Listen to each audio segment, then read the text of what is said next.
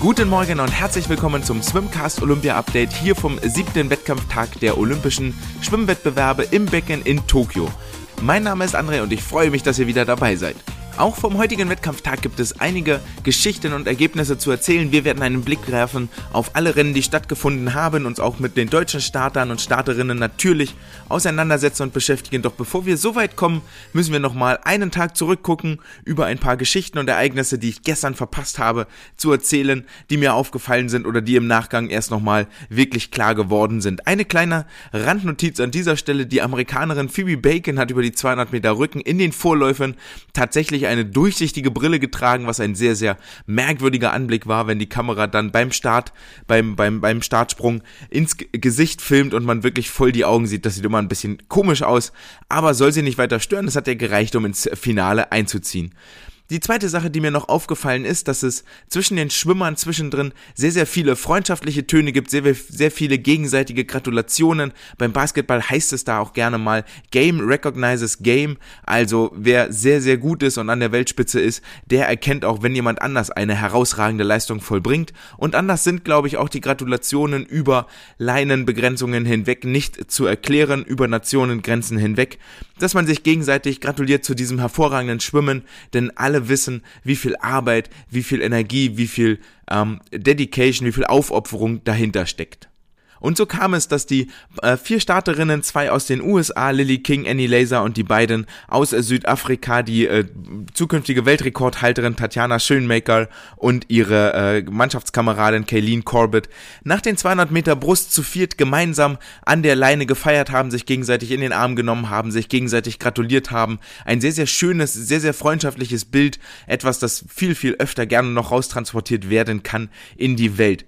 Denn dass es nicht immer mit Friede, Freude, Eierkuchen zugeht, das hat Ryan Murphy nochmal klargestellt. Nach seiner Silbermedaille über die 200 Meter Rücken hat er sich gegenüber der Presse geäußert und meinte, dass ihm aktuell wohl 15 Gedanken durch den Kopf gehen, die sich mit dem Thema, sind die Spiele gedopt, sind die Spiele nicht gedopt, auseinandersetzen und beschäftigen. Viele davon sind natürlich in der Art, dass man sie lieber nicht öffentlich ausspricht, da einem sonst Sanktionen drohen und Strafen drohen, bis hin zum Wettkampfausschluss möglicherweise. Aber Ryan Murphy macht hier durchaus einen Punkt, den ich ja auch schon in meiner internationalen Vorschau erwähnt habe, dass es ja so ist, dass die Sportler aus Russland hier bei den Olympischen Spielen an den Start gehen dürfen, allerdings ohne, dass sie die russische Flagge repräsentieren dürfen. Bei Siegerehrungen wird nicht ihre Hymne gespielt, sondern etwas anderes, und ihre Fahne wird auch nicht nach oben gezogen bei den Medaillenzeremonien, sondern stattdessen auch eine Alternativfahne.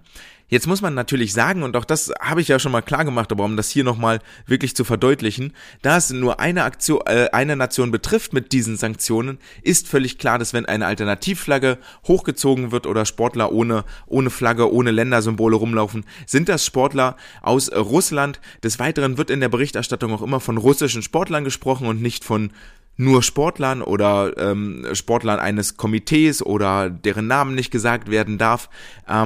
Das macht es natürlich auch schwierig, hier wirklich nochmal sich vor Augen zu führen, dass aufgrund des Staatsdopings, das im Zuge der Olympischen Winterspiele 2014 in Sotschi bekannt geworden und aufgedeckt worden ist, die Russen von diesen Olympischen Spielen offiziell gebannt sind. Schwerer macht das Ganze natürlich auch noch, dass wer sich die russischen Trainingsanzüge anguckt oder die russischen Flaggen, die hochgehalten werden, oder die Ländersymbole, die auch neben den Namen aufleuchten, wenn sie zum Beispiel im Fernsehen bei den Schwimmern auf den Bahnen gezeigt werden, die enthalten natürlich schon die russischen Farben, nämlich Blau, Rot und Weiß, und auch das weckt sofort die Assoziation, alles klar, hier ist wohl ein russischer Athlet am Start. Und alles in allem wirken damit diese ganzen Sanktionen, die dort verhängt worden sind, ziemlich halbherzig. Dass die FINA sich nicht richtig vehement gegen Doping stellt, das ist klar. Sehr, sehr bekannt ist da noch ein Ausspruch des ehemaligen FINA-Präsidenten, der dort sagte, nur weil jemand mal irgendwie so einen Dopingfehler gemacht hat oder bei einer Kleinigkeit erwischt wurde, kann ich ja nicht gleich einen der Stars aus dem Wettkampfbetrieb rausziehen. Und das ist natürlich der völlig falsche Ansatz und das völlig falsche Zeichen für alle, die sich irgendwie mit Betrügereien und Ähnlichem auseinandersetzen. Jetzt hat hier Ryan Murphy seinen Punkt klar gemacht und gesagt, das ist kein sauberes Rennen, in dem ich hier antrete, ohne jemanden ganz konkret zu beschuldigen.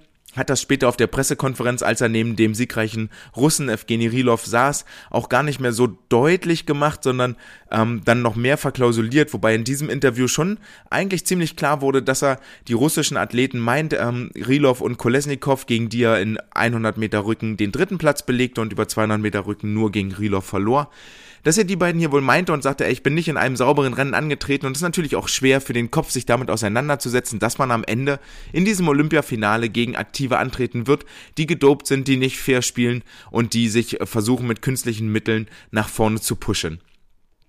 Dieses Statement kann man so natürlich machen und auch so stehen lassen, und das sollte den Athleten auch durchaus freigestellt sein, sich offen in diese Richtung zu äußern, dass durchaus ein unausgesprochener, der Elefant im Raum ist, über den keiner so richtig redet. Und den einfach mal anzusprechen, kann dafür sorgen, die Luft zu reinigen. Dann gibt's ein Gewitter, dann gibt's einen riesen Aufschrei, und danach ist es vielleicht etwas besser und man hat eine Veränderung in Gang gesetzt. Sehr fatal und sehr merkwürdig war dann allerdings die Reaktion des russischen Komitees, die nicht lange auf sich warten ließ und die ich hier einmal im Wortlaut auch zum Teil zitieren möchte. Das Ganze ist auf Englisch, also verzeiht mir, wenn das jetzt etwas hölzern klingt. Ich werde danach noch eine kurze Übersetzung der wichtigsten Passagen von mir geben. Das russische Komitee sagte dann so schön in Übersetzung auf Englisch: How unnerving our victories are of individual colleagues in the shop. Yes, we are here at the Olympics. Absolutely right. Whether someone likes it or not, but you have to be able to lose.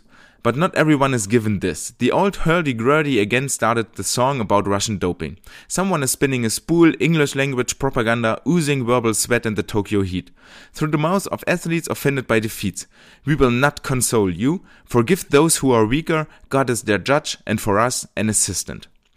Und das sind richtig, richtig harte Worte, die mit Sicherheit nachhallen werden und nicht zur Entspannung des Klimas beitragen. Hier den Konkurrenten vorzuwerfen, sie seien schwach, den Konkurrenten vorzuwerfen, sie würden nur Propaganda betreiben, und im Angesicht ihrer Niederlage könnten sie diese Niederlage nicht akzeptieren und müssten sich jetzt nochmal über die russischen Dopingpraktiken auslassen und natürlich alle unter Generalverdacht stellen. Sie räumen auch ein, dass man muss das nicht mögen, dass die Russen jetzt hier sind, aber sie sind nun mal da, und dann geben sie auch ihr Bestes und treten auf den Startblock. Und ja, dann noch hinten nachzuschieben, we will not console you, also wir werden euch nicht bedauern oder bemitleiden, und Gott sei wohl ihr Richter, und für die Russen ist Gott ein Helfer, ein Assistent. Und das macht's nicht leichter, und wir dürfen mal gespannt sein, ob sich das in den nächsten Tagen nochmal weiter entspinnt. Es wird ja auch über die 4x100-Lagen-Staffel nochmal zum Duell von Rylov gegen Murphy kommen. Ob es dort nochmal Wege gibt oder ob es dort nochmal einen Nachtrag gibt.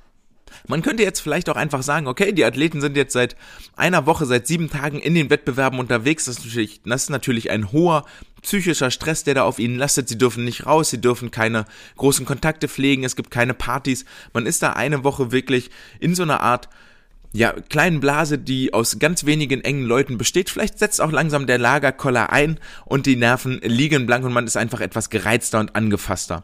Viel anders ist es wohl auch kaum zu erklären, dass Michael Andrew in der Mixed Zone bei den Interviews als einziger Sportler, der da wohl bisher aufgelaufen ist, ohne Maske dastand, sich dann mit den Worten rausrede, ich opfere hier meinen Körper, im Originalwortlaut klang das nach I sacrifice my body in the water, und sagte, ich opfere mich hier so sehr auf, ihr könnt nicht verlangen, dass ich jetzt eine Maske trage, ich brauche diesen Sauerstoff, um zu atmen.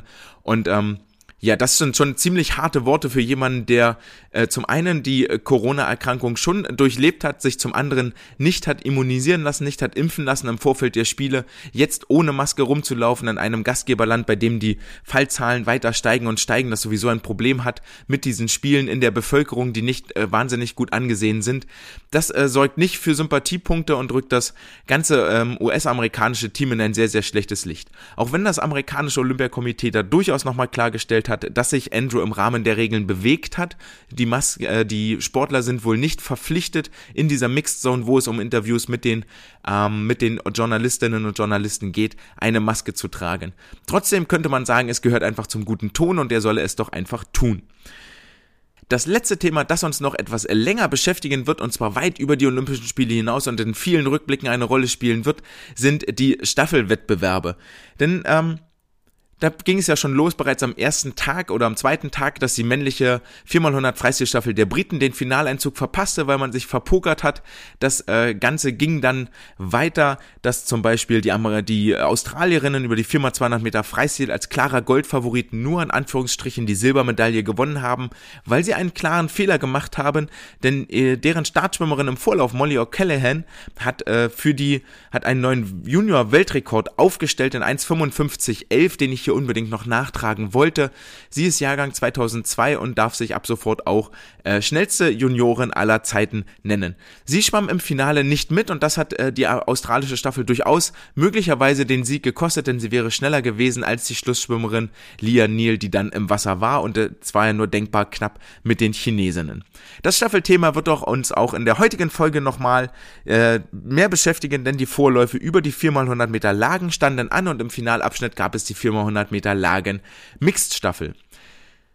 Doch dazu kommen wir später. Wir arbeiten heute etwas chronologischer und beginnen den 7. Tag mit den Vorläufen über die 50 Meter Freistil.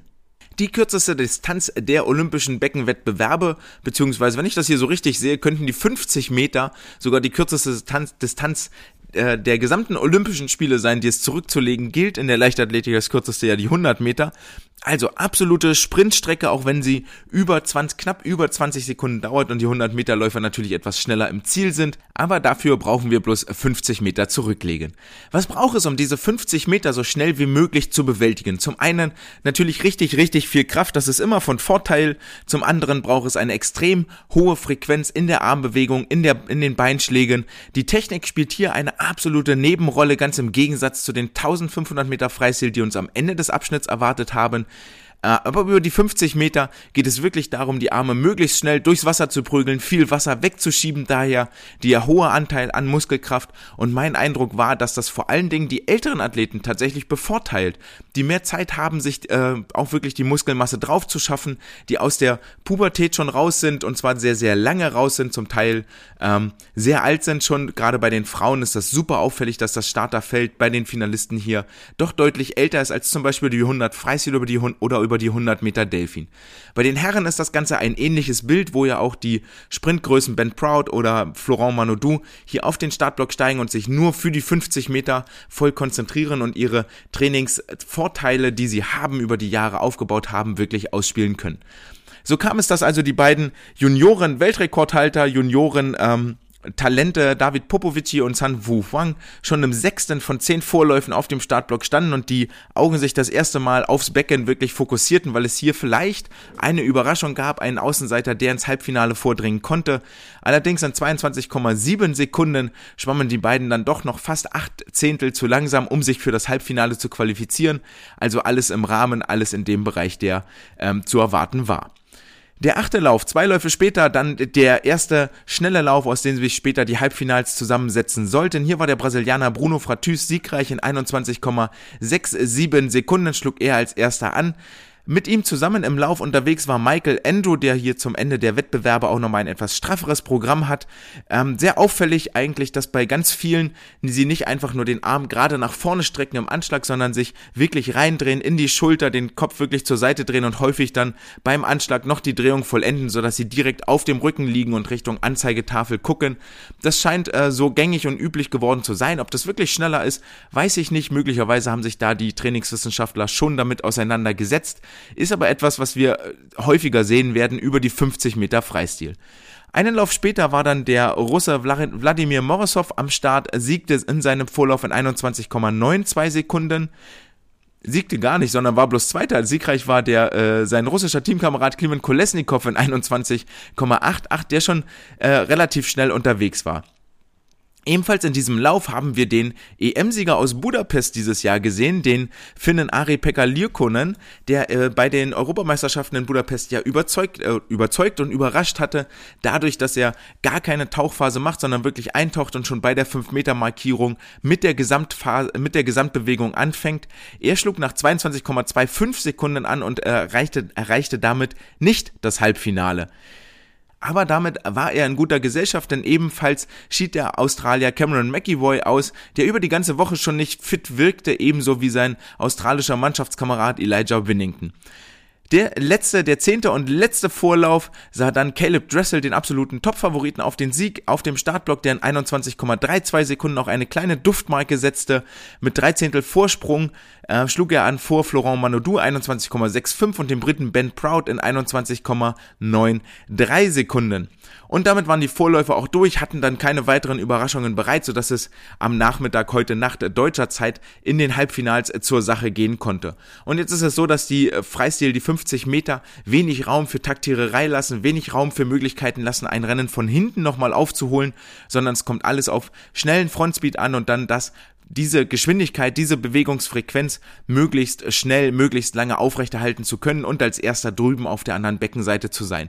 Von daher hält sich der Spannungsfaktor innerhalb des Rennens doch arg in Grenzen. Dafür ist es schnell vorbei und lebt also viel von der Vorspannung und von der Startphase, um dann zu sehen, okay, es ist ein enges Fotofinish, boah, man kann immer so mitfiebern und Platz 1 bis 8 sind häufig gar nicht so weit auseinander.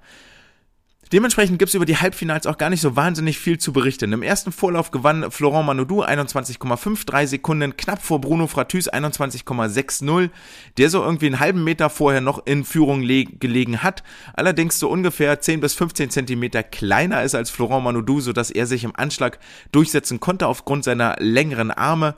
Und als Dritter wurde der Niederländer Tom de Boer in 21,78 Sekunden. Wladimir Morozov, der Russe, der ebenfalls mit als Finalkandidat oder vielleicht sogar Außenseiter-Medaillenkandidat galt, belegte hier nur den 8. Platz und schied also im Halbfinale aus. Das zweite Halbfinale sah Caleb Dressel auf dem Startblock in seinem zweiten Start am heutigen Tage. Er hatte da schon die 100 Meter Delfin absolviert. Die erzählen wir dann natürlich gleich später noch, wenn wir mit den Freistilfrauen durch sind. Caleb Dressel gewinnt also den zweiten Vorlauf in 21,42 Sekunden, gleitet noch etwas in den Anschlag rein, weil er da bereits so viel Vorsprung hatte, dass klar war, er würde sich für das Finale qualifizieren. Den zweiten Platz belegt Christian Kolomejew in 21,60 und dritter wird der Brite Ben Proud gemeinsam mit Michael Andrew in 21,67 Sekunden, die sich damit für das Finale qualifizieren. Damit haben wir 7 Finalteilnehmer schon hier festgelegt und der 8. Finalteilnehmer, einmal kurz im Protokoll nachgucken, der 8. Finalteilnehmer kommt aus Italien, Lorenzo Zazzeri in 21,75 Sekunden, ebenso wie der Niederländer Tom de Boer in 21,78 Sekunden und jetzt bin ich, ach ja, genau, den hatten wir ja schon genannt, der Dritter im ersten Vorlauf geworden ist. Das ist also die 8 schnellsten Herren, die sich hier in Tokio durchs Wasser bewegt haben. Ausgeschieden ist dann unter anderem der Kanadier Brent Hayden, der mit 37 Jahren kein Olympiafinale nochmal erleben wird. Kliment Kolesnikov ausgeschieden, Maxime Grousset ausgeschieden. Also durchaus eine illustre Runde, die in jedem anderen Wettbewerb wohl locker ins Finale eingezogen wäre. Die 50 Meter Freistil der Damen unterliegen natürlich den gleichen Gesetzmäßigkeiten wie die Herren, also hohe Frequenzen, die ins Ziel schwimmen, viel Beinarbeit, maximale Kraft, auch wieder etwas, was die vermutlich älteren Sportlerinnen bevorteilt, also gehen wir gleich direkt rein in die letzten 3 Vorläufe. Den Lauf Nummer 9 gewann die Dänin Pernille Blume, die 2016 in Rio Olympiasiegerin geworden ist, 24,12 Sekunden vor der Australerin Cate Campbell, die sehr lang schwimmt, in einer sehr niedrigen Frequenz, das Rennen kontrolliert, über die Bahn bringt und der Chinesin Zhang Yufei, die über die 200 Meter Delfin schon geglänzt hat und sich hier auch in 24,36 Sekunden fürs Halbfinale qualifizieren konnte. Im Lauf Nummer 10 sehen wir dann die Australierin Emma McKeon, die in 24,02 Sekunden einen neuen Olympiarekord aufstellte, die also richtig, richtig fit hier schon durch die ganze Woche schwimmt, trotzdem immer noch 1 Zehntel über ihrer Bestzeit geblieben ist, also der Olympiarekord durchaus für sie schon im Vorfeld in Reichweite gewesen und den hier bereits im Vorlauf unterboten. Zweite wird die Amerikanerin Simone Manuel 24,65 und die Niederländerin Femke Heemskerk in 24,77 wird Dritte und wird sich, so viel Spoiler sei schon erlaubt, als 16. für die Halbfinals qualifizieren. Im letzten Lauf sehen wir dann Sarah Sjöström auf dem Block, die über die ganze Woche schon einen sehr, sehr fitten Eindruck gemacht hat. 24,26 reichen locker, um sich fürs Halbfinale zu qualifizieren. Ebenso wie die Amerikanerin Abbey Weitzeil und die Polin Kasia Wasik. 24,31 bzw. 24,37 Sekunden. In diesem engen Finish, das quasi 6 Damen gleich aufsieht. Abgemeldet hat dann für die 50 Meter Freistil die Britin Anna Hopkin, für die es darum ging, sich für die Mixed-Staffel zu schonen. Etwas bedauerlich, was von Seiten der britischen Kollegen nochmal erwähnt wurde, denn Anna Hopkin hatte wohl über die 100 Meter Kraul die schnellste 25 Meter Zeit aller Damen ins Wasser gelegt, also die schnellste Angangszeit. Die Französin Marie Wattel war eigentlich raus, allerdings hat dann die qualifizierte Hongkongerin Siobhan Hawhey ihre Halbfinals über die 50 Meter Freistil abgemeldet, sodass Marie Wattel noch reinrutschte. In den Halbfinals heute Nacht gab es dann nochmal die Möglichkeit, im Rahmen der Sportlervorstellung ihnen wirklich ins Gesicht zu gucken, den Fokus, die volle Konzentration zu sehen, das tiefe Durchatmen vor dem 50-Kraul-Start, denn inzwischen ist es gang und gäbe, dass auch die Damen über diese eine Bahn, die es zu schwimmen gilt, nicht mehr atmen, nicht mehr Luft holen. Auch das sorgt durchaus mit dafür, dass zum Teil am Ende die Kraft fehlt, dass die Energie nicht mehr bereitgestellt werden kann, um sich schnell durchs Wasser zu bewegen. Aber dieser fokussierte Blick, diese eine Bahn, dieser Tunnelblick nur geradeaus, nicht nach links und rechts, ist ja auch häufig bei den Wettkämpfen von unseren Nachwuchssportlern zu sehen, wenn eine Bahn neben dem Sportler frei bleibt, dass sie das manchmal gar nicht mitkriegen, sondern nur so in ihrem Tunnelblick drin sind, dass sie voll für ihr eigenes Rennen dort auf den Startblock steigen. Im ersten Lauf sahen wir dann die Siegerin Pernille Blume, die sich durchsetzte gegen Sarah Sjöström und Ranomi Kromowidjojo. Pernille Blume in 24,08 Sekunden, 500stel vor Sarah Sjöström, 24,13 und Ranomi Kromowidjojo knapp dahinter in 24,29 Sekunden. Auf den Bahnen 2 und 3 in diesem ersten Halbfinale schwammen die beiden Chinesinnen Qing Wenfu und Yufei Shang, die sich in 24,32 den vierten Platz in diesem Vorlauf teilten und am Ende aller Halbfinals sich zeitgleich auf dem achten Platz wiederfanden. Es musste hier also eigentlich ein Ausschwimmen um den achten und neunten Platz geben. Allerdings verzichtete Yufei Shang auf dieses Ausschwimmen, sodass wir im Finale dann Qing Wenfu sehen werden. Es stand noch ein zweites Halbfinale auf dem Programm, das die Vorlauf-schnellste Emma McKeon im Wasser sah, die ihren Olympiarekord, den sie im Vorlauf aufgestellt hatte, nochmal um 200stel verbesserte, in 24,00 Sekunden einmal durchs Becken sprintete und sehr auffällig für sie, dass sie als eine der ganz wenigen, vielleicht sogar als einzige, ihre hohe Frequenz vom Beginn dieses Rennens bis ins Ziel schwimmen kann, was dafür sorgt, dass es so aussieht, dass sie am Ende nochmal das Tempo anziehen kann und besser das Tempo anziehen kann und noch Kraftreserven hat. Ja, sie hat mehr Kraftreserven, das Tempo anziehen kann sie natürlich nicht, sondern die anderen sind nur einfach etwas langsamer und etwas schlechter, in Anführungszeichen, trainiert. Sie fliegt also förmlich ins Ziel mit neuem Olympiarekord 24,00. Ganz im Gegensatz dazu war es zum Beispiel Sarah Sjöström zu ersehen, dass die Frequenz zum Ende der Bahn sichtbar und deutlich abfällt.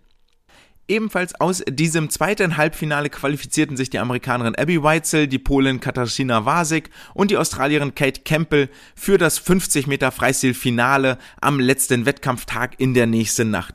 Damit sind wieder einige bekannte Namen ausgeschieden. Simone Manuel muss als 11. die Segel streichen im Halbfinale, die Französin Marie Wattel als 14., die hier nur beispielhaft genannt sein für diejenigen, die das Finale verpasst haben.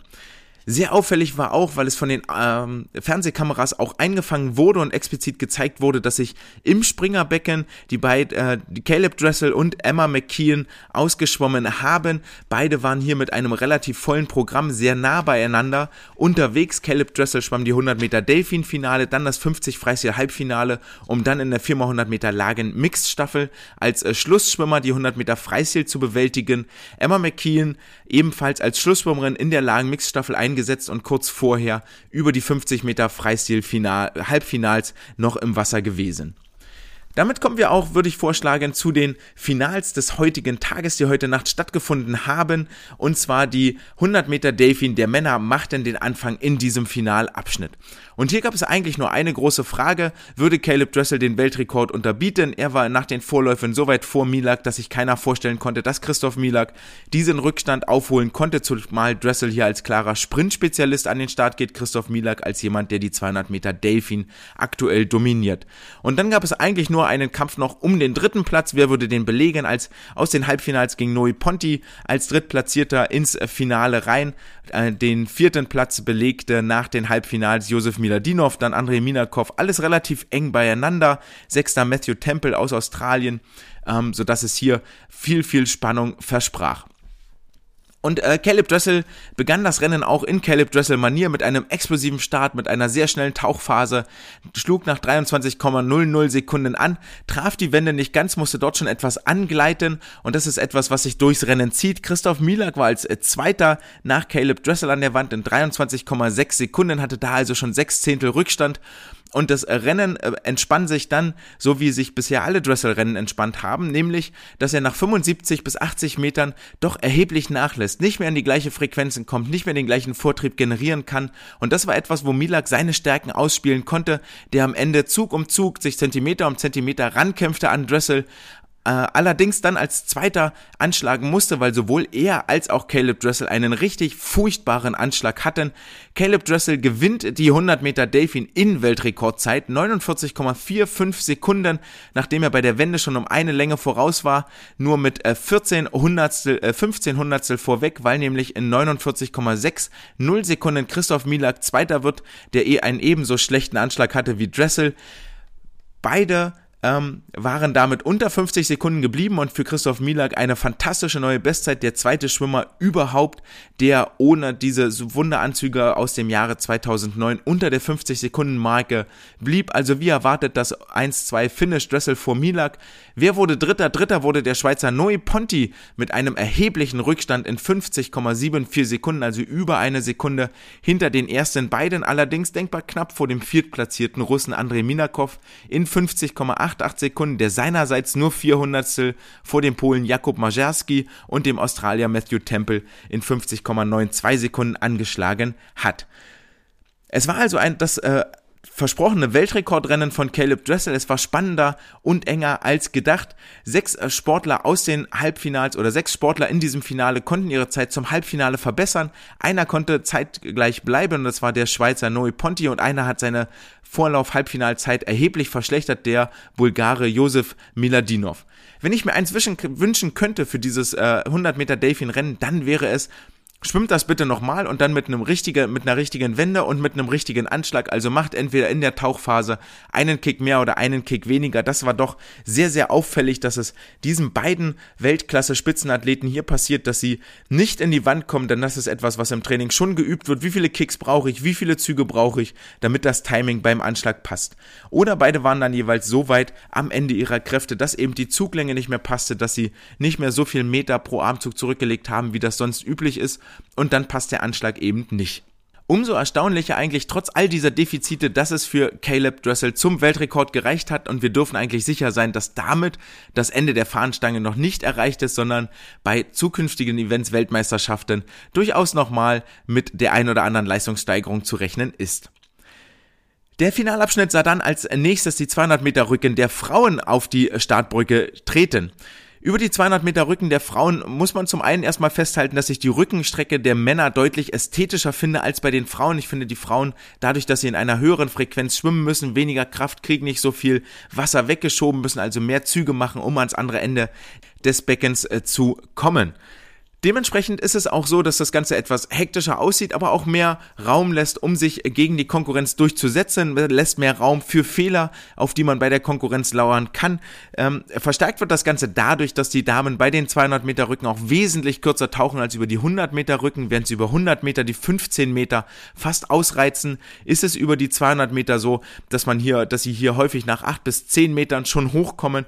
Natürlich klar, weil sie natürlich einen riesen Sauerstoffdefizit sonst aufbauen und die 200 Meter Rücken dann hinten raus sehr, sehr hart werden. Wenn nämlich der Sauerstoff nicht mehr da ist, können die Muskeln nicht mehr so viel Kraft generieren, die Füße fallen ab und dann baut man sich selber mit den Waden so einen kleinen Bremsfallschirm auf, der es noch schwerer macht, vorwärts zu kommen.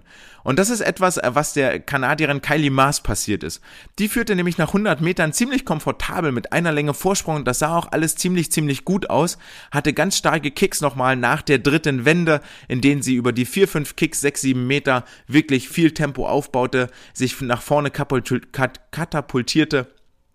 Dann allerdings diesem hohen Tempo echt Tribut zollen musste, mit den Armen kein Wasser mehr weggeschoben bekam, etwas tiefer ins Wasser abfiel, die Hüfte sank ab, die Beine sanken ab, sodass jeder Zug, der sie näher an die Wand brachte, immer schwerer wurde und sie in 2:05,42 am Ende den zweiten Platz belegte.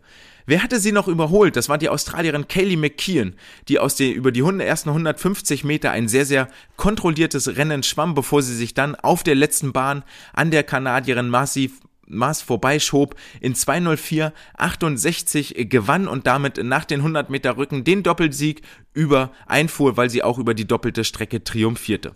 Also auch auf den 200 Meter Rücken kommt es viel auf Taktik und Renneinteilung an.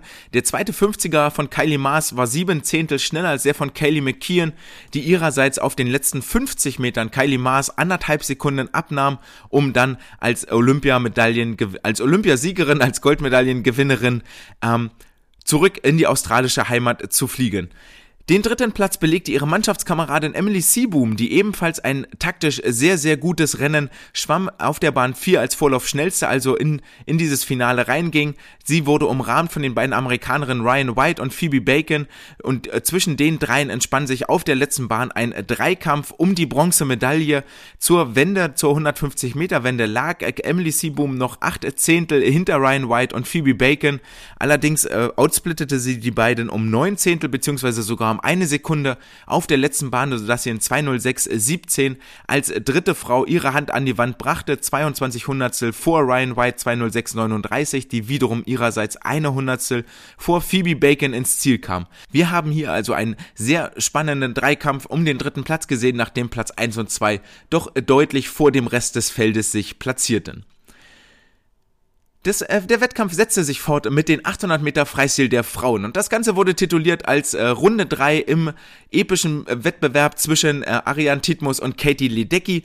Dieses epische Rennen sollte sich nicht bewahrheiten, das muss man an dieser Stelle ganz deutlich sagen, denn Katie Ledecky machte von Anfang an klar, dass sie die 800 Meter Freistil gewinnen wird. Die 800 Meter Freistil ja doppelt so lang, Captain Obvious winkt hier einmal ums Eck, die 800 Meter Freistil ja doppelt so lang wie die 400 Meter Freistil und das hat einen erheblichen Einfluss auf die Renneinteilung, auf die körperlichen Ressourcen, die hier aktiviert werden müssen, kommt also viel, viel mehr über einen aeroben Stoffwechsel, also viel mehr aus im Ausdauerbereich. Die 400 Meter Freistil haben sich inzwischen so schnell entwickelt, dass hier viel mehr anaerob auch gearbeitet werden kann, viel mehr aus der Glykolyse, aus ganz anderen Stoffwechselprozessen und das bevorteilt Katie Ledecky. Je länger die Strecke, desto mehr ist das ganze Ledecky-Territorium. So kam es, dass sie auch gewann in 8:12,57, eine völlig normale Zeit, 8 Sekunden über dem Weltrekord. Das war auch nicht zu erwarten, es sah so ein bisschen so aus, als wäre Katie Ledecky hier nicht in absoluter Bestform angereist. Ja, das hatte sich zumindest nach den 400 und 200 Meter so angefühlt, auch wenn sie die 1500 Meter komfortabel gewann, aber auch nicht so überragend schnell oder so atemberaubend schnell, wie man das von ihr durchaus in der Vergangenheit schon gewohnt war. Den zweiten Platz belegte Ariarne Titmus, wie zu erwarten war, in 8:13,83, also fast 1,5 Sekunden hinter Katie Ledecky. Das war auch die Reihenfolge, wie sie an der Spitze über das ganze Rennen hinweg existierte.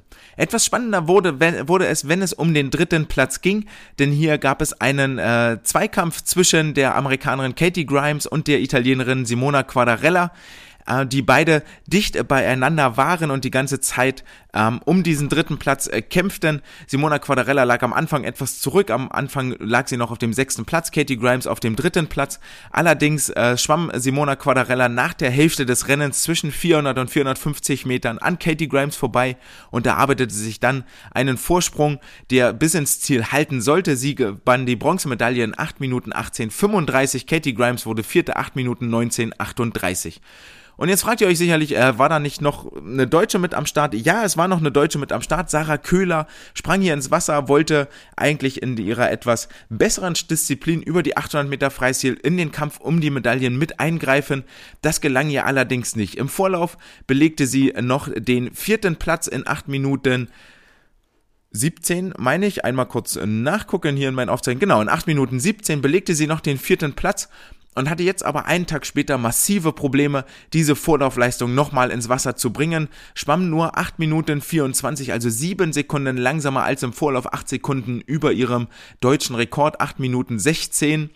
Also über eine knappe Sekunde langsamer pro 100 Meter, belegt damit den 6. Platz im Olympiafinale. Das ist beileibe keine schlechte Platzierung. Und wenn man da später nochmal belegt den 7. Platz, Entschuldigung, da muss ich mich kurz korrigieren, wird 7. in diesem Finale, ist immer noch keine schlechte Platzierung. Und wenn man da später mal auf die Plätze drauf guckt, dann wird man sehen, okay, Finaleinzug, check, und 7. Platz, check.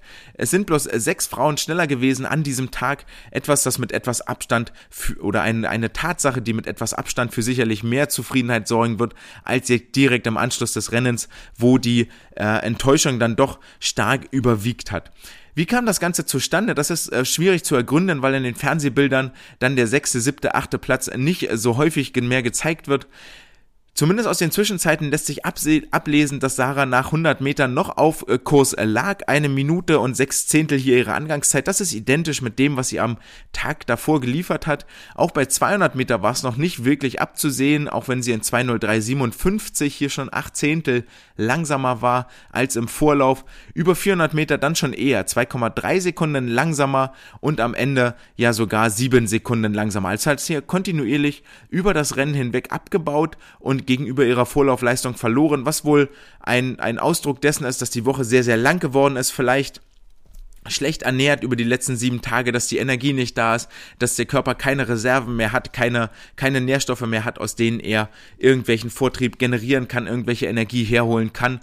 Vielleicht auch schlecht geschlafen jetzt über die Zeit. Es gibt vielerlei Gründe, die dazu führen können, die dann über die 800 Meter zu so einem Leistungsverlust führen. Wir hatten da auch schon mal ein bisschen das Thema für Celine Rieder über die 1500 Meter Freistil, auch wenn ich glaube, dass die Aufregung hier nicht die Riesenrolle gespielt haben wird für Sarah, sondern eher wirklich externe Faktoren im Umfeld. Wie gesagt, schlecht geschlafen, ein bisschen schlecht gegessen, nicht so wohl gefühlt. Vielleicht hat sich auch irgendein kleinen Infekt, Magen-Darm oder sowas eingefangen, der jetzt in den nächsten Tagen rauskommen wird. Und dann ist dieser Rückstand relativ schnell da und aufgebaut. Vielleicht noch eine Geschichte zur Siegerin Katie Ledecky, die nämlich mit ihrem Sieg sich Geschichte geschrieben hat. Sie reiht sich ein in einen Kreis, der nur sehr wenigen vorenthalten ist, und zwar hat sie einen sogenannten Three-Peat geschafft, gewann also die 800 Meter Freistil sowohl 2012 in London als auch 2016 in Rio und jetzt 2021 in Tokio, ist damit gleichzeitig die jüngste Siegerin, nämlich mit 15 Jahren in London und die älteste Siegerin mit 24 Jahren jetzt in Tokio, der Geschichte über diese 800 Meter Freistil, etwas, das nicht viele von sich behaupten können, diese Strecke A so weit zu dominieren und B als jüngste und als älteste Siegerin gleichzeitig in die Geschichtsbücher einzugehen. Außerdem hat sie mit dieser Goldmedaille jetzt die meisten individuellen Goldmedaillen aller Schwimmerinnen aller Zeiten geholt, nämlich insgesamt 6 Goldmedaillen. Etwas, wir denken da alle an Michael Phelps, der ja aber seine Sammlung auch mit durch die Staffeln geholt hat, aber Katie Ledecky mit 6 Goldmedaillen nur aus Individualstrecken, die meistdekorierte Athletin aller Zeiten. Wir waren hier also Zeuge einer durchaus historischen Leistung und zum Ende der Übertragung mehrten sich die Stimmen bei den amerikanischen Kollegen, dass sie wohl möglicherweise ihre Karriere beenden könnte. Das halte ich für ausgeschlossen. Ich glaube, die 3 Jahre bis zu Paris wird sie noch weitermachen, vor allen Dingen angetrieben durch die Niederlage von gegen Ariarne Titmus und wie wir alle wissen, Konkurrenz belegt das Geschäft, jetzt ja auch in den eigenen Reihen. Ihre Mannschaftskameradin Katie Grimes wird wohl eine Bedrohung oder eine Konkurrentin sein in der Zukunft. Wir setzen den Wettbewerb fort. Das letzte Finale, die 4x100 Meter Lagen Mixed in diesem Abschnitt lassen wir noch einmal beiseite, weil es gab noch einen Vorlauf, den wir beleuchten müssen über die lange Strecke, die 1500 Meter Freistil der Männer. Waren nämlich heute im Vorlauf am Start, damit sie in der kommenden Nacht den Abschluss der Individualwettbewerbe bilden können. Hier gab es 2 deutsche Starter, Lukas Mertens, Florian Wellbrock im Wasser unterwegs. Wir beginnen mit dem Jüngeren, mit Lukas Mertens, mit dem 19-Jährigen, der ein richtig, richtig hartes Wettkampfprogramm in der vergangenen Woche hier absolviert hat in Tokio. Vielleicht nochmal, um das aufzulisten, wenn euch das nicht mehr geläufig ist. Ansonsten könnt ihr mit mir zusammen sein Wettkampfprogramm durchgehen. Es begann alles am ersten Wettkampftag mit den 400 Meter Freistil. Setzte sich fort über die 200 Meter Freistil einen Tag später, die dann ein paar Stunden später noch ein Ausschwimmen gegen den Japaner Matsumoto nach sich gezogen haben. Es folgte die 4x200 Meter Freistilstaffel im Vorlauf, die 4x200 Meter Freistilstaffel im Finale, dann eine kurze Pause, bevor es heute für die 1500 Meter Freistil ins Wasser ging. Und entsprechend gestaltete sich auch das Rennen für Lukas Mertens, der nämlich in 14:59,45 arge Probleme hatte, unter der 15-Minuten-Markierung zu bleiben. Das war vorrangig einem sehr, sehr starken Schlusssport, sehr, sehr starken letzten 100 Metern zu verdanken, dass er hier diese magische 15-Minuten-Marke noch unterbot. Er belegte damit nach den Vorläufen den 11. Platz und damit ist eigentlich auch so ziemlich alles gesagt, was es zu sagen gibt darüber. Natürlich ist es sehr schwer, Wichtig für mich ist es, dass er sich auf den letzten 100 Metern nicht hat hängen lassen, sondern wirklich nochmal mit einem Schlussspurt ins Ziel kam, also hier Ehrgeiz und Biss bewiesen hat, etwas, das für die Zukunft Mut machen muss. Es waren seine ersten Olympischen Spiele und er hat sich sehr, sehr achtbar geschlagen. Das große Fazit wird noch in Zukunft kommen, wird noch in den nächsten Tagen kommen. Aber um hier eine Kurzzusammenfassung zu geben, es war seine erste Olympiade, hat sich sehr, sehr achtbar geschlagen und hat mit diesen 1500 Metern insgesamt 2,7 Wettkampfkilometer in dieser Woche absolviert.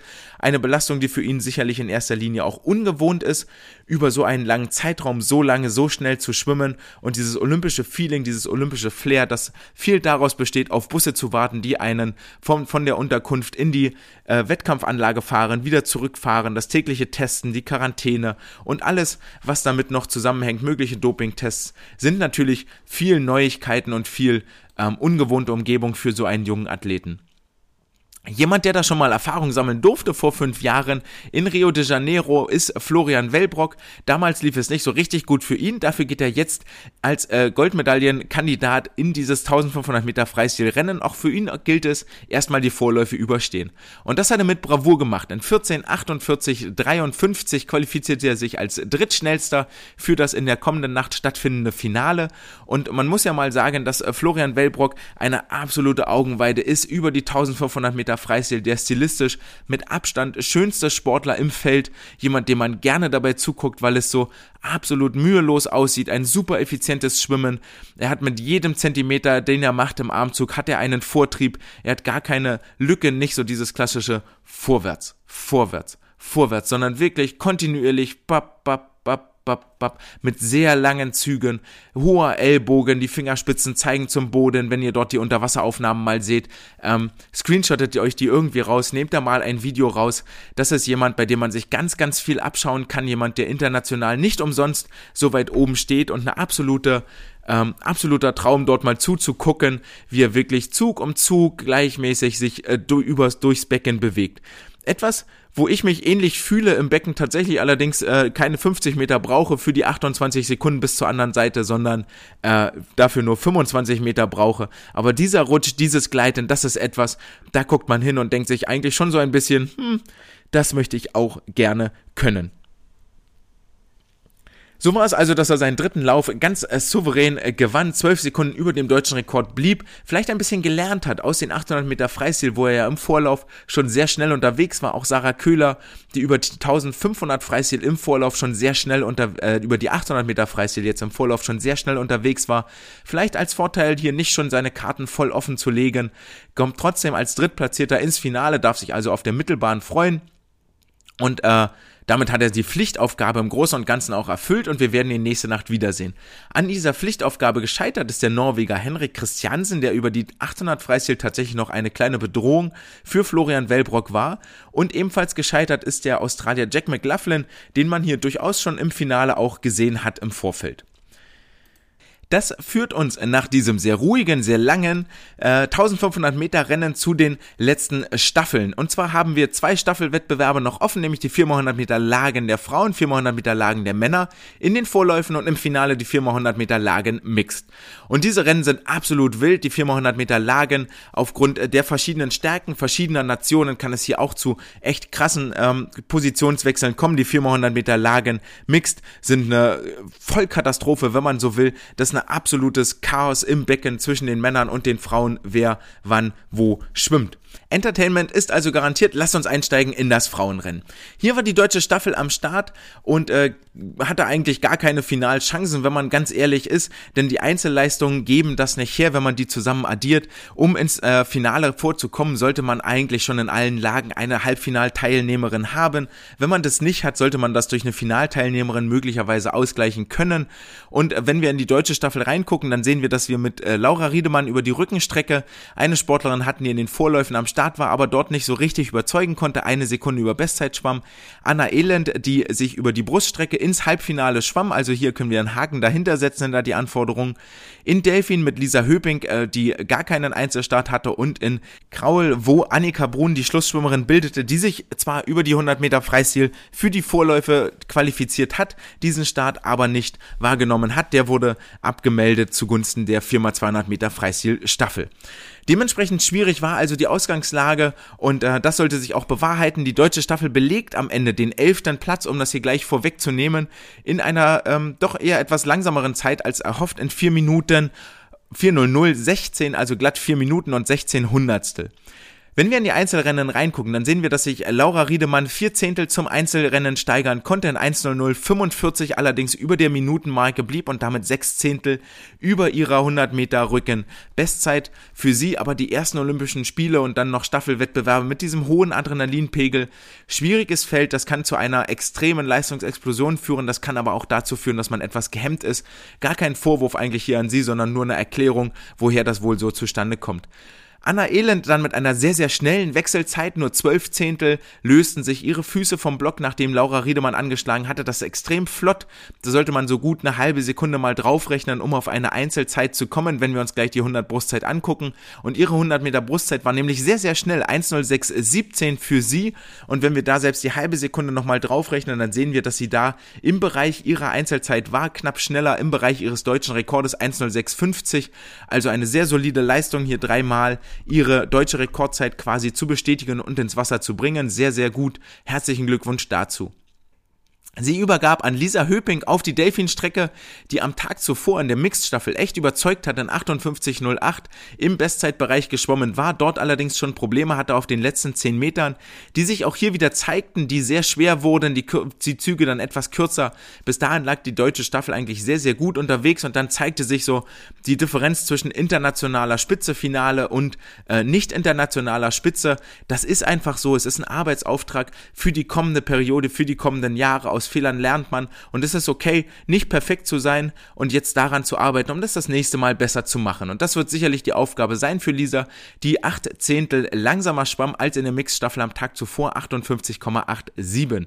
Sie übergab an Annika Brun, die dann schon einen sehr, sehr schweren Stand hatte, mit den Britinnen um den 4. Platz in diesem Vorlauf kämpfte oder um den 4. oder 5. Platz, bin ich mir gerade nicht ganz sicher, hatte dort allerdings keine Chance gegen die Freya Anderson aus Großbritannien, schwamm in 54,67, allerdings eine sehr gute Zeit, 3 Zehntel langsamer als in der Freistilstaffel, 7 Zehntel langsamer als in der Mixed-Staffel, was dann auch für sie nochmal unterstreicht und für alle Frauen wohl gilt, die Woche war jetzt inzwischen sehr, sehr lang und sehr, sehr schwierig und es ist nicht jedermanns Sache, da ganz am Ende nochmal Leistung zu bringen, das ist auch etwas, was gelernt sein will und so einwöchige Meetings sind dann doch eher die Ausnahme statt der Regel. Die deutsche Staffel schwamm beim ersten Lauf und wer war da mit ihnen zusammen auf dem Startblock? Unter anderem die Australierinnen, die mit Emily Seaboom starteten, Kelsey Hedges, die Bruststrecke absolvierten, Brianna Throssell-Delfin und Molly O'Callaghan, der Name fiel ganz am Anfang der Episode schon mal, die Freistilstrecke schwammen. Die Italienerinnen belegten den 2. Platz mit Pansiera, Castiglioni, Di Lido und Pellegrini, die hier tatsächlich nochmal im Wasser zu finden war. Ebenfalls mit im ersten Lauf schwamm die britische Staffel, die deutsche Staffel noch überholte und auf den 4. Platz schwamm, allerdings nicht in Bestbesetzung angetreten ist. Und was dazu führte, dass die Damen auch aus Großbritannien auf dem 9. Platz ausgeschieden sind, was wieder eine Enttäuschung ist auf der Insel und uns wieder zurückbringt zum Staffelthema, oh, Besetzungen im Vorlauf und wie mache ich das? Kann ich es mir überhaupt leisten zu pokern oder kann ich mir das nicht leisten zu pokern? Und die Briten haben hier nochmal gezeigt, dass sie es nicht leisten konnten zu pokern. Denn im zweiten Lauf gab es noch einige schnelle Staffeln, die unterwegs waren. Die Kanadier gewannen den zweiten Lauf vor den Amerikanerinnen, vor den Schwedinnen. Wobei die Kanadierinnen und die Amerikanerinnen ihre Staffeln nochmal ordentlich durchmischen werden. Die Schwedinnen hingegen schon fast mit Bestbesetzung am Start. Deswegen gucken wir uns die Zeiten auch gar nicht weiter an, weil die sowieso nicht aussagekräftig sind. Von den 5 genannten Staffeln Australien, Italien, Kanada, USA und Schweden, wo insgesamt 20 Sportlerinnen im Wasser war, werden wir 11 von ihnen im Finale nicht wiedersehen. Das sei schon mal gesagt. Die Niederländerinnen, und das ist etwas überraschend, traten in Bestbesetzung an, aber auch für sie hat es nicht gereicht, sich für das Finale zu qualifizieren. Und das zeigt, wie eng und wie leistungsstark das Feld bei den Frauen inzwischen geworden ist. Wir dürfen gespannt sein, wie sich das heute Nacht im Finale widerspiegeln wird. Die Herren bildeten den Abschluss des Vormittagsabschnitts, 4x100 Meter Lagen der Männer. Auch hier eine deutsche Staffel am Start, die sich den ersten Lauf erstmal angucken konnte und dann im zweiten Lauf ins Wettkampfgeschehen eingreifen konnte. Die Herren waren vor 5 Jahren in Rio noch Siebte geworden, hatten sich dort fürs Finale qualifiziert. Und für die Herren gilt eigentlich fast das Gleiche wie für die Frauen. Du brauchst schon über jede Strecke mindestens einen Halbfinalkandidaten, ansonsten alternativ einen Finalkandidaten, der einen fehlenden Halbfinalkandidaten ausgleicht. Und dann, wenn wir die Staffel mal durchgehen, dann kommen wir in eine realistische Erwartungshaltung rein. Marek Ulrich konnte sich über das ganze Wettkampfgeschehen hinweg verbessern, in 23,52 Sekunden eine neue Bestzeit aufstellen im 100 Meter Rücken Halbfinale. Lukas Matzerath, der ebenfalls über die 100 Meter Brust ins Halbfinale schwamm und richtig, richtig fit war diese Woche, dürfen wir gespannt sein, ob er das im Finale jetzt ins Wasser bringen konnte. Marius Kusch, der vorgestern über die Delfin-Strecke die 100 Meter das Halbfinale verpasst hat. Damian Wierling, der über die 100 Meter Freistil als schnellster Deutscher, den wir hier haben, sich nicht für die 100, nicht fürs Einzelrennen qualifizieren konnte. Also gilt es eigentlich, wenn wir das so wollen, jetzt etwas plakativ beschreiben wollen, darum, Ulrich und Matzerath, ihr müsst ausgleichen, was Kusch und Wierling vielleicht zur internationalen Spitze noch fehlt.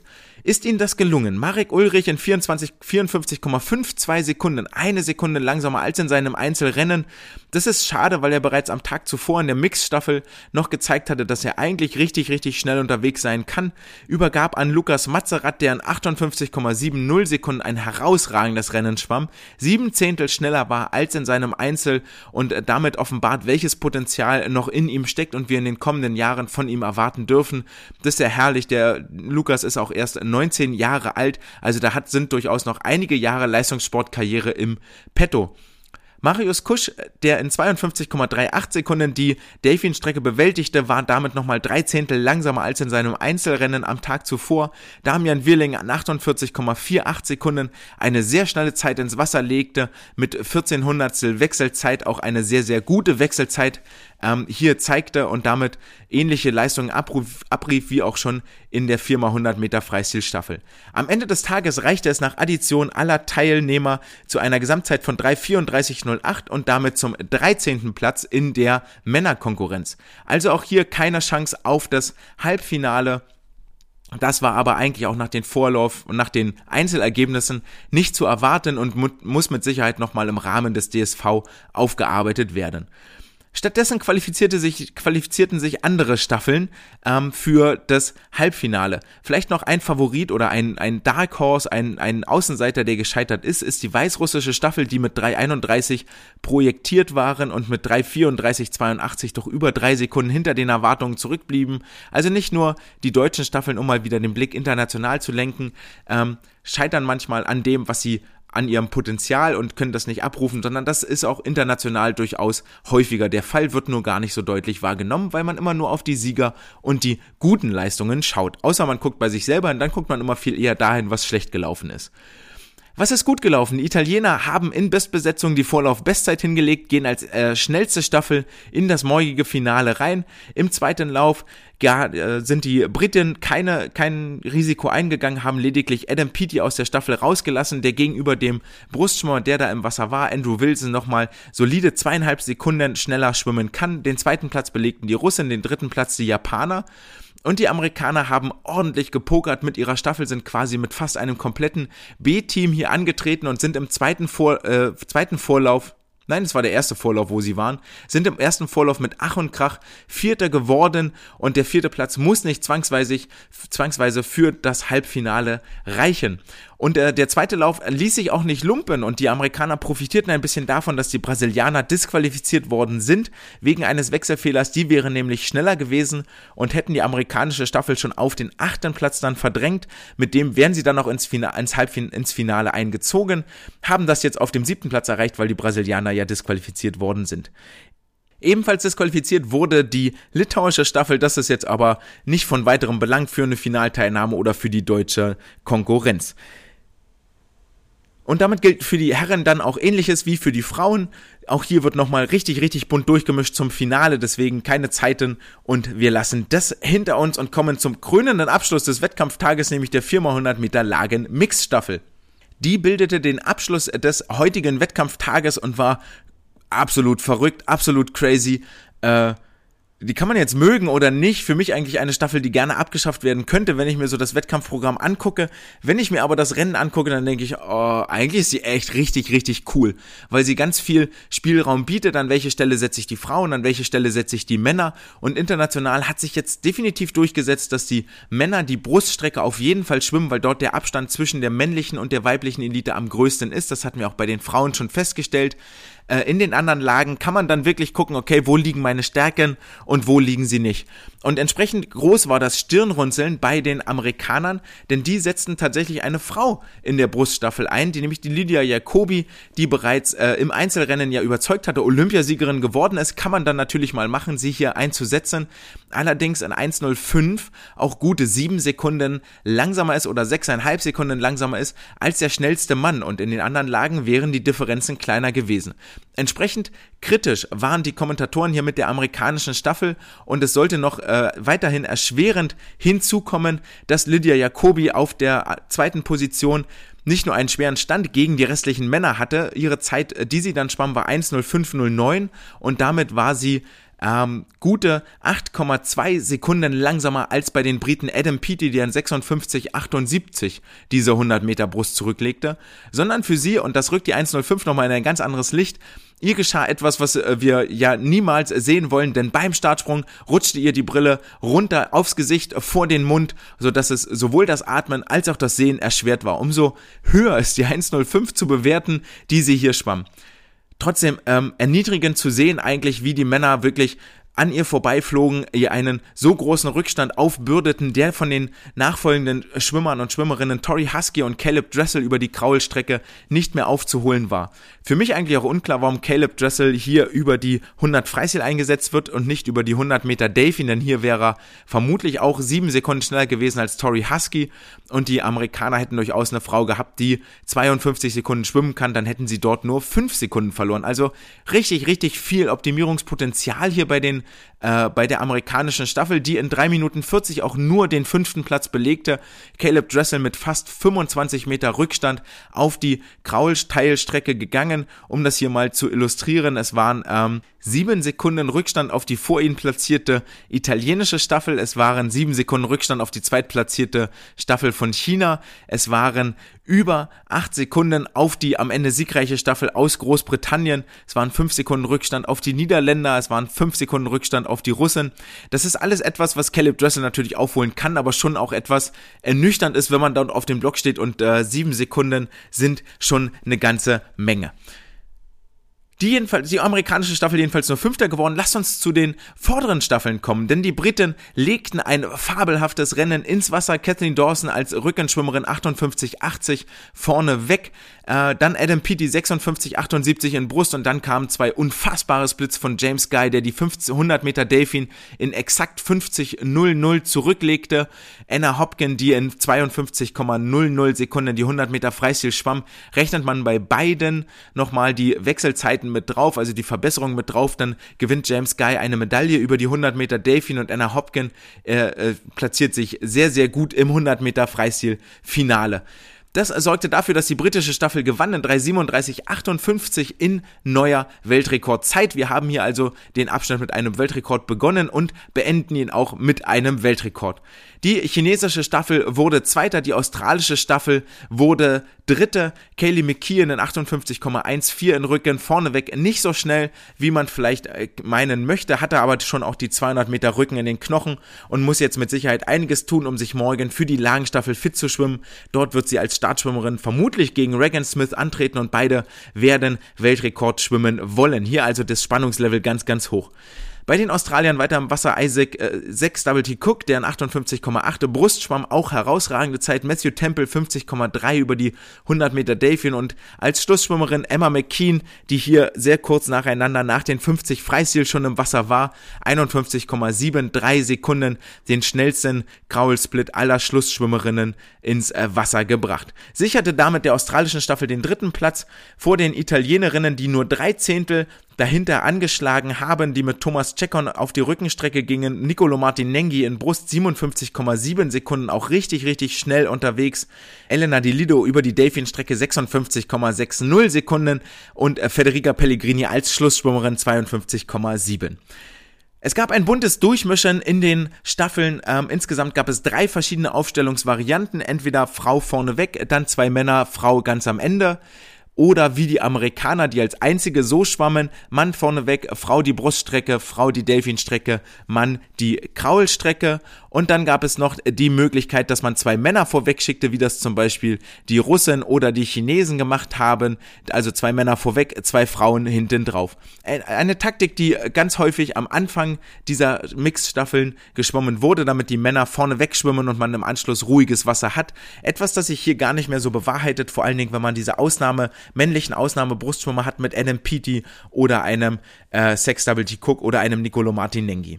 Das war das letzte Rennen des heutigen Wettkampftages, des vorletzten Wettkampftages. Ich bin ein bisschen traurig, auch wenn ich froh bin, dass ich ab Sonntagnacht wieder durchschlafen kann, damit Zombie André wieder etwas in normalere Fahrwasser kommt, damit das Hirn nicht mehr sich durch einen Gedankentopf voller Honig graben muss und das Denken doch immer schwerer fällt von Tag zu Tag. Ich hoffe, ich konnte euch ein bisschen mitnehmen an diesem Tag, an dem wir 2 Weltrekorde gesehen haben, über die 100 Delfin, über die 4x100 Lagen Mixed, an dem wir eine Sarah Köhler gesehen haben, die den 7. Platz im Olympiafinale belegte, also nur 6 Damen schneller als sie und der ein bisschen Vorfreude macht auf das morgige Finale über die 1500 Meter Freistil und Vorfreude macht auf das Finale 4x100 Meter Lagen und die 50 Meter Freistil. Ein sehr kurzer Finalabschnitt, der uns nochmal beglücken wird, bevor wir dann in ein kleines Tief fallen ohne Schwimmwettbewerbe und wieder uns neue Beschäftigungen in unserem Leben suchen müssen. Herzlichen Dank, dass ihr heute wieder dabei seid. Wenn es euch gefallen hat, lasst gerne ein Abo da, schreibt mir Kommentare. Ich freue mich, von euch zu hören, zu lesen und ich freue mich noch viel mehr, wenn ihr morgen wieder einschaltet. Das war's für heute. Ciao!